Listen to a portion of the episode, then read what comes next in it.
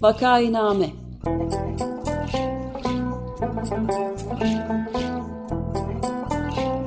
Salgın günlerinde memleket manzaraları Hazırlayan ve sunanlar Güven Güzeldere, Ömer Matra ve Özlem Teki.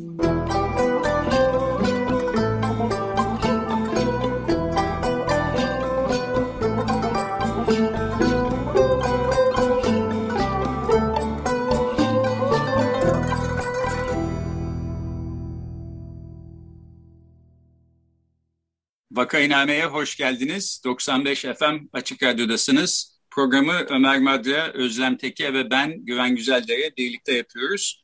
Bugün konuğumuz İstanbul Üniversitesi'nden doçent doktor Nureda Topçu Eryalçın. Herkese merhaba. Merhaba, merhaba hoş geldiniz.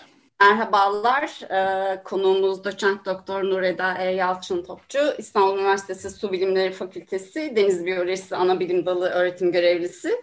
Ee, kendisi hidrobiyoloji, deniz biyolojisi, yaşam bilimleri gibi alanlarda ama özellikle de mercanlar üzerine e, hem saha çalışmaları yürütüyor ama bunları restoran ayağında da yer alıyor. Ee, bugün biz e, müsilajla ilgili de olarak kendisiyle konuşmak istiyoruz. Hoş geldiniz.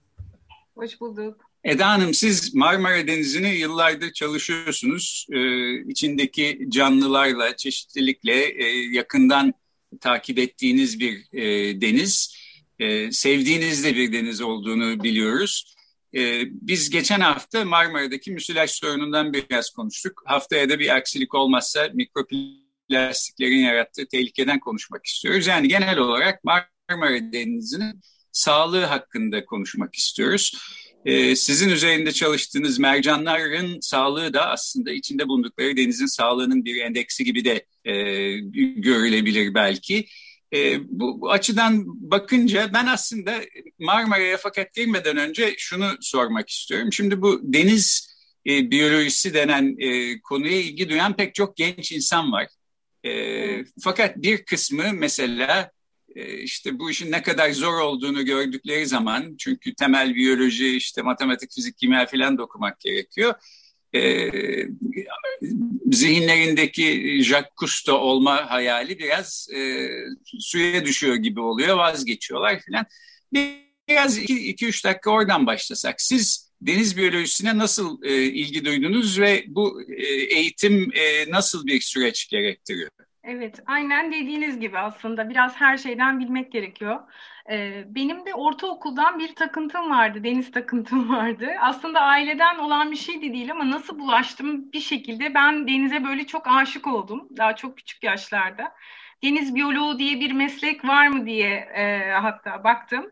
E, eskiden de deniz biyolojisi varmış e, Türkiye'de e, şey üniversitelerin içerisinde öyle bölümler varmış biyolojik oşinografi olarak sanırım. Fakat daha sonra 90'larda o bölümler galiba kapatılmış. Su ürünleri fakülteleri açılmış çünkü. Ben de su ürünleri, o ürün kelimesi beni biraz rahatsız etti.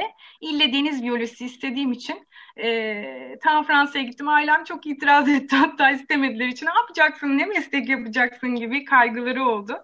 Ama ben çok doğru tercih yapmışım. Bence yani e, yollar çok zor görünebilir. Ben de orada çok burs kovaladım. Sonra bursları elimde tutmak için uğraştım. Ama değdi. Gerçekten şu anda e, istediğim şeyleri yapıyorum. Üstüne para alıyorum gibi hissediyorum açıkçası. E, işimin en güzel tarafı da e, belki bu alanda üç güzel akademisyenseniz yani üç güzel şeyi bir araya getiriyor.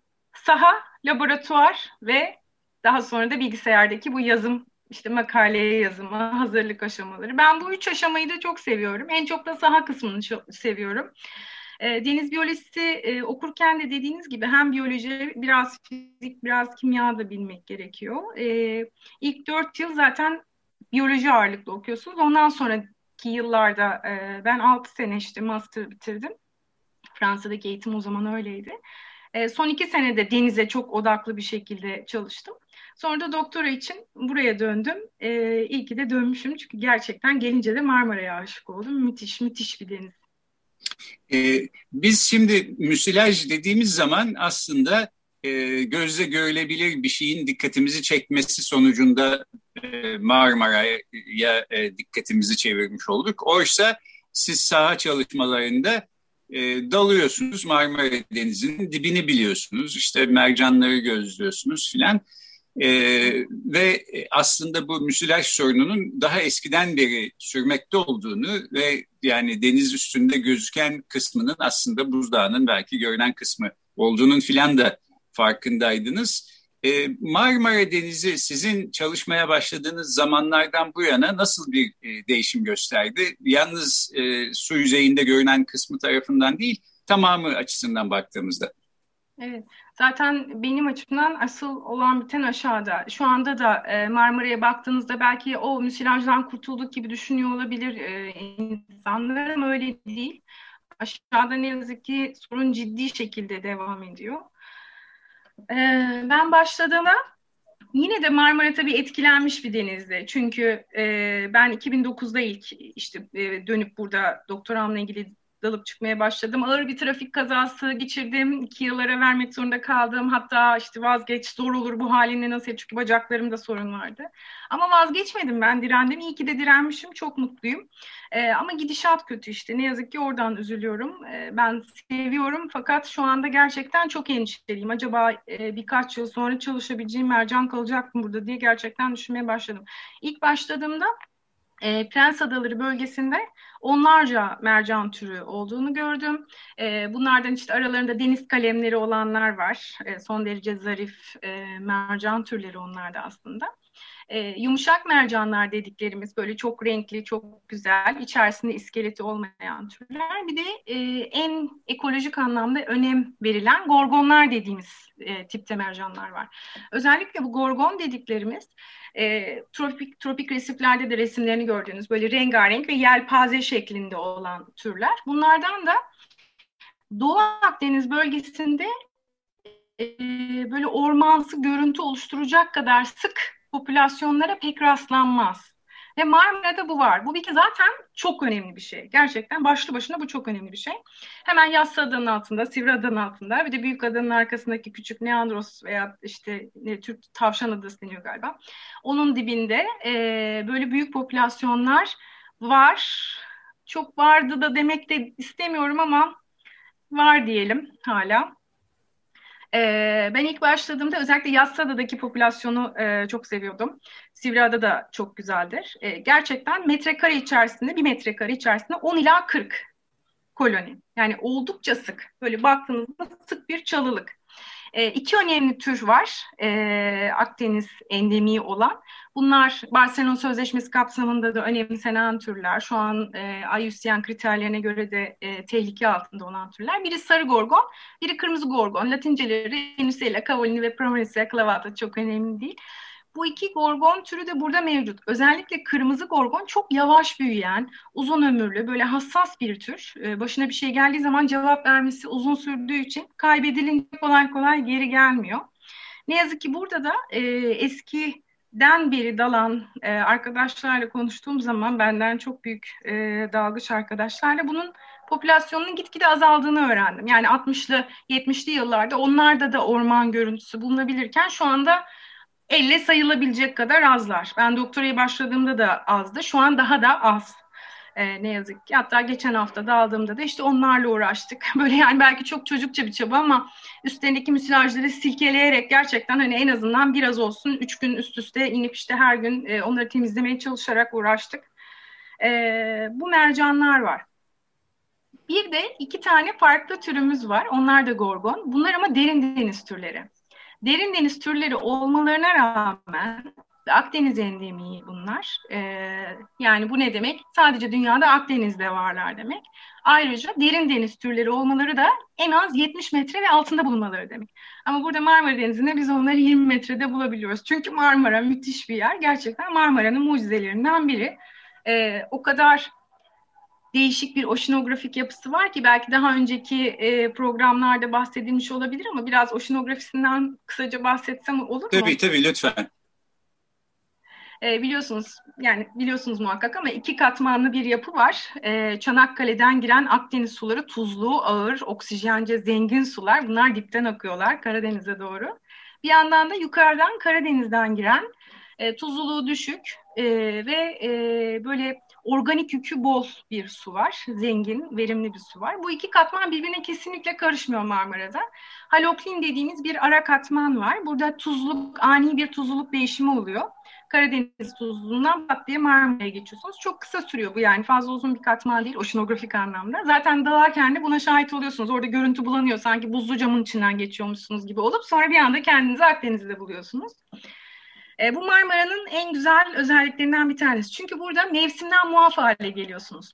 Yıl boyu alt katmanda bu hızlı tuzluluk tabakasını geçtiğinizde yıl boyu 14 derece. İklim değişimi çok yavaş etkileyecek Marmara'yı mesela diğer denizlere kıyasla. Çünkü 14 dereceden mercanların tolerans sınırının üstüne çıkacak sıcaklıkları daha çok var. Yani hani nispeten burası onlar için aslında bir sanktüer, bir koruma alanı gibi düşünülebilir. Veya diyeyim artık bilemiyorum ben de ne diyeceğimi. Bu, bu anlamda çok güzel. Ee, bu onlara en uygun sıcaklık diyebilirim. En hoşlandıkları sıcaklık. Öte yandan karanlık. E, bu e, Marmara'nın işte organik yükü fazla olan üst katman sayesinde karanlık. Bol bol yiyecek de var. Dolayısıyla mercanlar için bir cennet gerçekten teoride. e, biz rahat versek öyle. Bu oşinografik şartlar bunu sağlıyor. Gerçekten de e, sık rastlanabiliyor. Doğu Akdeniz özellikle e, kıyaslarsak mesela e, Ege kıyılarımızdaki mercan sıklığına kıyasla Marmara'da çok mercan var diyebiliriz. E, derin deniz türleri de bu sayede varlar. Çünkü sanki Akdeniz'in 70 metresinde, 100 metresindesiniz. 14 derece devamlı ve karanlık. o yüzden de kendilerini Akdeniz e, derin denizini mimikleyen bir ortamda buldukları için bu türler Marmara'da dalıp görebileceğiniz bir derinlikte mevcutlar. Hatta İtalyan arkadaşlarım sırf bunun için e, inanamadılar. Onlar ROV'la çalışan derin deniz biyologlarıydı. Delirdiler. Bu türler burada nasıl olabilir? Dağıldık çıktık fotoğraflar çektiler. inanamadılar. E, çok güzel, e, çok hoşlarına gitti gerçekten. Yani biz böyle bir mucizeye sahibiz. Bu sayede mesela domuz köpek balığını da burada görebilirsiniz. O da derin deniz türüdür. E, Prens Adaları'nda ise rastlayabilirsiniz. Çok çok güzel bir deniz gerçekten. Fakat ne yazık ki e, 2015'ten beri sürekli bir e, yokuş aşağı gidiş var, kötüye doğru gidiş var ne yazık ki. E, her şey ilk e, Yassıada inşaatıyla başladı. Biz de vaziyette sonradan uyandık aslında. E, dipte e, böyle bir e, izleme çalışması yapıyorduk. Mercanlarla ilgili de değildi aslında o sıradaki dalışlarımız ama tabii ki dikkatimizi çekti.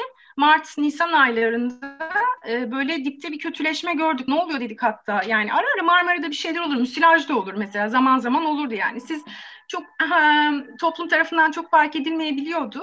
Ama biz görüyorduk tabii ki. Bazen bir iki mercan e, işte bazı kolonilerin ölümüne de sebep oluyordu. iniyordu çünkü gibi. Ama e, bu kadar kitlesel bu, bu seneki boyutlara ulaşmıyordu. Bir 2008'de 2009'da galiba yine öyle 2007-2008 pardon yine yoğun olmuş. E, ben öğrenciyken burada değilken ama bunun kadar değil anladığım kadarıyla. Bu seferki kadar değil.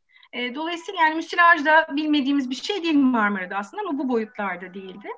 E, 2015'te Kurbağalıdere'nin rehabilitasyonu da yapıldı biliyorsunuz. Dip çamuru getirildi, Sivriada'nın arkasına böyle döküldü. E, yani gerçekten çok da yakın bir bölge biliyorsunuz. O dönemde dökü gemileri, dökü gemileri de yoktu. Başka gemiler vardı galiba. İzlenebiliyordu e, geminin yolu. Hemen Sivriada'nın arkasına yakın bir yere bıraktılar. E, bir yandan dolgu faaliyetleri vardı Maltepe sahilinde. Prens Adaları bölgesinde o dönem aşırı bir karasal köken, karasal kaynaklı e, sediment yoğunluğu oldu ve bunlar çöktü. Sonuç olarak yaz aylarında gerçekten bentik dediğimiz zemin, deniz zemininde yaşayan canlılar anlamında hiçbir şey kalmamıştı. Süngerlerden birkaç tür o zenginlikten müthiş bir sünger zenginliği de vardı burada rengarenk. E, hiçbir şey kalmadı. Birkaç tür yaşayabildim sadece. Ben de e, arşivler dolusu fotoğraf var. Süngerlerin nasıl öldüğü. Hatta bir bakteri matı kalmış süngerden geriye. İskelet gibi gözüküyor. Korkunç bir fotoğraf.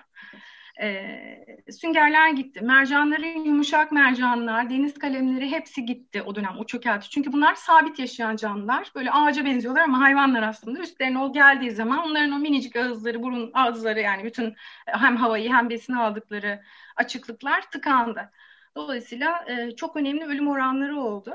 Daha sonra geriye kalanlardan yani bir şekilde bu çökeltiden hayatta kalabilmiş olanlarda da hastalık başladı. Ve biz bunların üstünde hem fırsatçı bakteriler hem de bir mantar türü tespit ettik. Ve bu mantar normalde orada olmaması gereken bir tür. E, Mucor sirsolines diye normalde denizel ortamda rastlamadığımız, daha önce oradan kaydedilmemiş bir tür. Muhtemelen kurbağa dereyle gelmiş olabilir diye düşünüyoruz. E, bir kısmı da hastalıkla gitti. E, yine de kalanlar var. Çünkü dediğim gibi Marmara'da, Prens Adaları'nda özellikle mercan boldu. E, ve e, birkaç tane hızlı türümüz de var. Yani geri gelmesi daha hızlı olan. Özellikle bu derin deniz türleri aynı zamanda hızlı türler. Ya da belki Marmara'da hızlı davranıyorlar. Bilmiyoruz. Üremesi de çok. Mesela bunu dünyada ilk ve tek bir tek biz çalıştık. Çünkü yok kıyaslayamıyoruz yani. Onlar e, derinde çalıştıkları için rovlarla onların verileri çok az. Ee, acaba Marmara'daki gibi her yerde mi hızlı büyüyor, çok yürüyor yoksa bu bize özgü bir durum mu bilmiyoruz ne yazık ki. Ama Marmara'da hızlılar bunu biliyoruz. Onlar böyle yavaş yavaş toparlanmaya başlamıştı ki işte ne yazık ki müsilaj olayı patladı. Şu anda da e, müsilaj geçen hafta 12-18'lerdeydi. 15-18'e, 15'ten 20'ye düştüğünü gördük. En son ben pazar günü de aldığımda 20-30 metre aralığında yoğun bir şekilde vardı. Zaten dip örtülü de benim dediğim böyle akıntıyla akan büyük parçalar var. Bu dip yukarıdan aşağı doğru indi, katman katman indi. E, bir kısmı çöküyor, bir kısmı ana akıntıyla böyle e, devam ediyor e, gitmeye. Şu anda 20-30 arasındaydı en son biz baktığımızda. Onlar tamamen dibe çöktüğünde kocaman e, nasıl diyeyim size e, mesela bir çift kişilik yatak boyutunda bir müsilaj parçası düşünün. Böyle süzülüyor denizde. Aşırı karanlık yapıyor. Sanki gece dalışı gibiydi bütün dalışlarımız.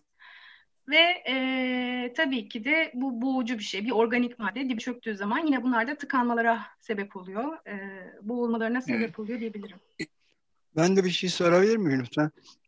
Yani şimdi e, üç temel sebep var gibi gözüküyor bu bozulmaya yani e, mercanların. e, birisi işte e, sizin önemli belirttiğiniz gibi 2015'ten bu yana karasal kaynaklı işte dolgu, inşaat çalışmaları vesaire. İkincisi e, müsilaj. E, üçüncüsü de tabii ısınmanın da küresel ısıtmanın ya da yani iklim krizi de diyebiliriz. E, özellikle son zamanlarda çok ciddi bir şekilde hız kazanması, akselerasyon kazanmasıyla. Şimdi bu e, daha önceki bu Marmara'dakileri bilmiyoruz ama e, dünyadaki işte Avustralya'daki mercan resifi başta olmak üzere bildiğimiz mercanların aslında en büyük e, biyoçeşitlilik kaynaklarından biri olduğunu çok sayıda siz de bahsettiniz zaten derin deniz türlerini de içinde barındırabiliyor. Yani çok önemli bir hayatın temel kaynaklarından bir tanesi. Kesinlikle. Ve bu e, büyük bir kaybın e, içinde olduğumuz anlaşılıyor. Peki hem bu bu söylediklerim benim sorduklarım doğru mu hem de bununla nasıl mücadele edilebilir ve nasıl mücadele etmeliyiz? Evet. Ee, söyledikleriniz doğru. Aslında biz Marmara için eskiden birinci tehdide e, balıkçılığı koyuyorduk. Çünkü burada en büyük sıkıntı gırgırlardan kaynaklanıyordu. Evet. Lent adalarındaki yoğun toplulukları gırgır gelip çeviriyordu ve e, dokularında soyulmaya sebep oluyordu ağlar. Bazen komple ağ takılıyordu üstlerine vesaire. Biz en büyük tehdit bunu görüp hatta sürekli burayı koruma alanı ilan etmek için uğraşıyorduk. Evet. En sonunda da burada yerel STK bunu başardı. Çok sevindik. Akabinde müsilaj oldu. Bir anda tehdit sıralaması ne yazık ki değişti. E, şu an saydıklarınız kesinlikle doğru. İklim değişimi hariç Marmara söz konusu olduğunda diyebiliriz. İşte az önce bahsettiğim müthiş oşinografik yapı sayesinde.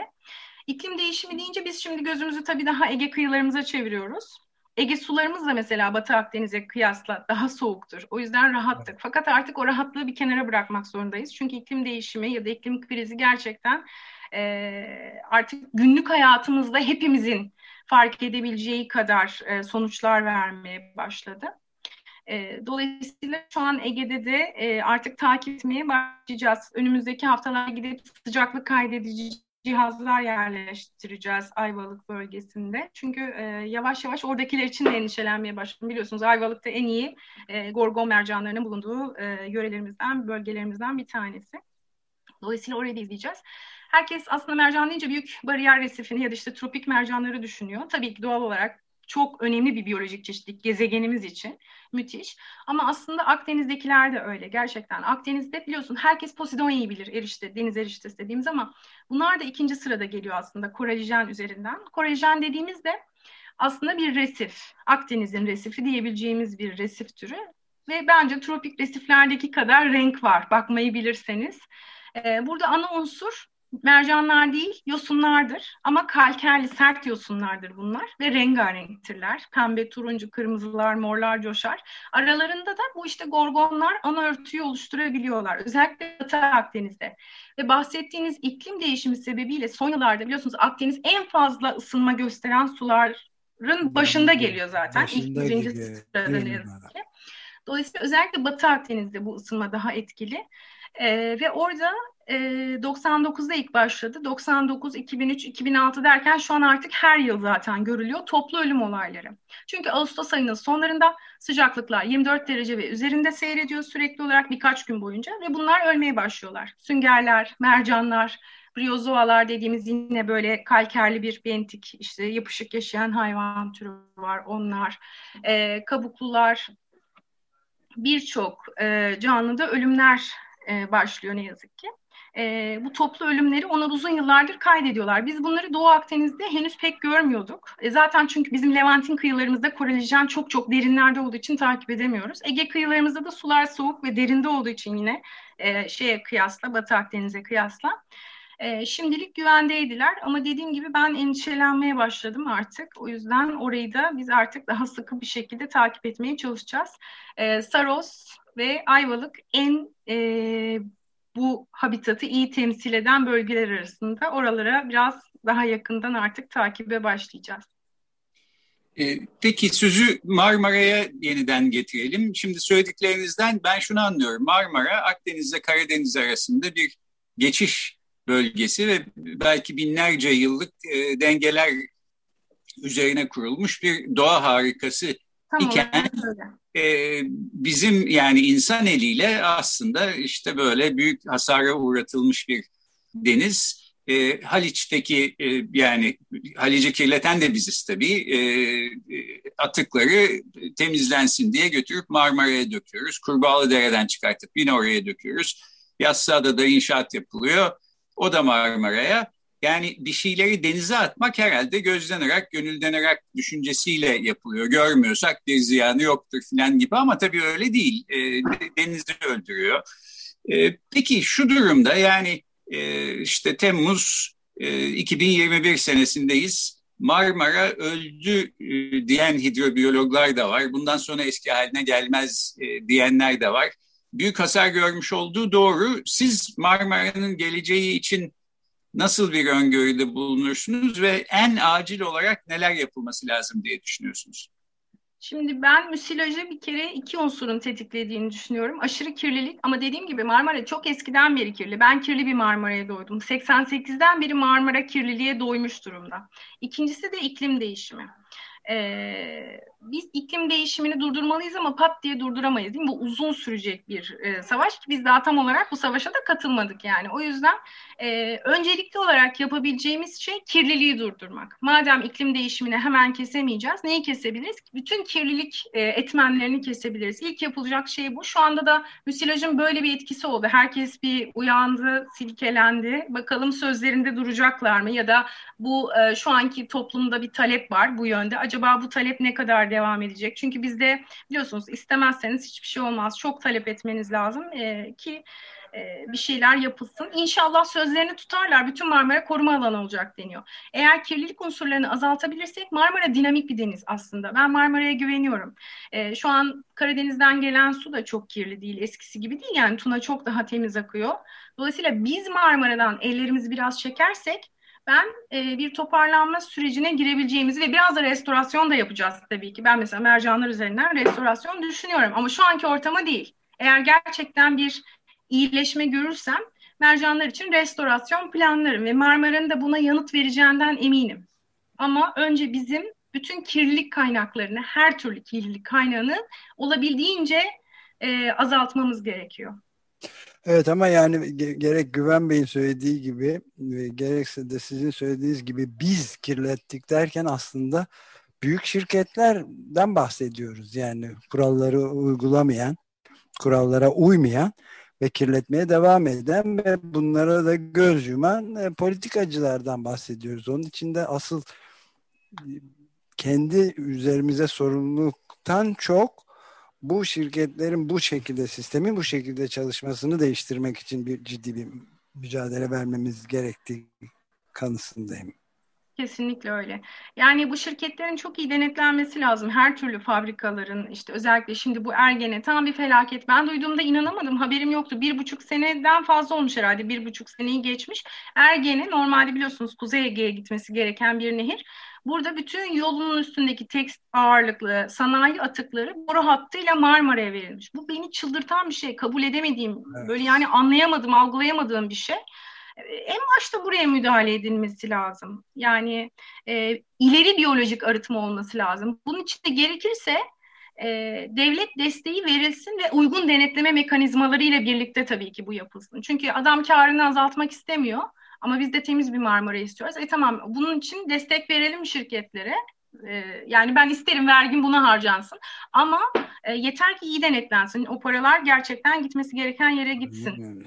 Evet Galiba yani süreyi bitirdik. Süreyi e, doldurduk. Denizlerimiz en büyük zenginliklerimiz arasında ama el birliğiyle işte öldürüyoruz. E, bu cinayetin faili de biziz. E, umarım bu değişir ki sizin e, e, e, yaptığınız türde çalışmalarda e, sonuç alacak hale gelir.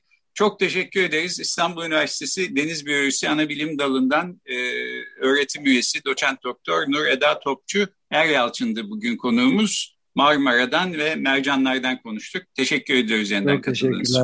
Ben teşekkür ederim. Çok teşekkürler. Hoşçakalın.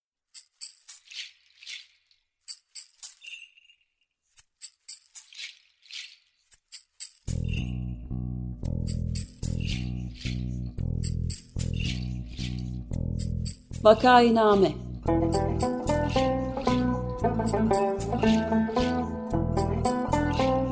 Salgın günlerinde memleket manzaraları. Hazırlayan ve sunanlar Güven Güzeldere, Ömer Matra ve Özlem Tekin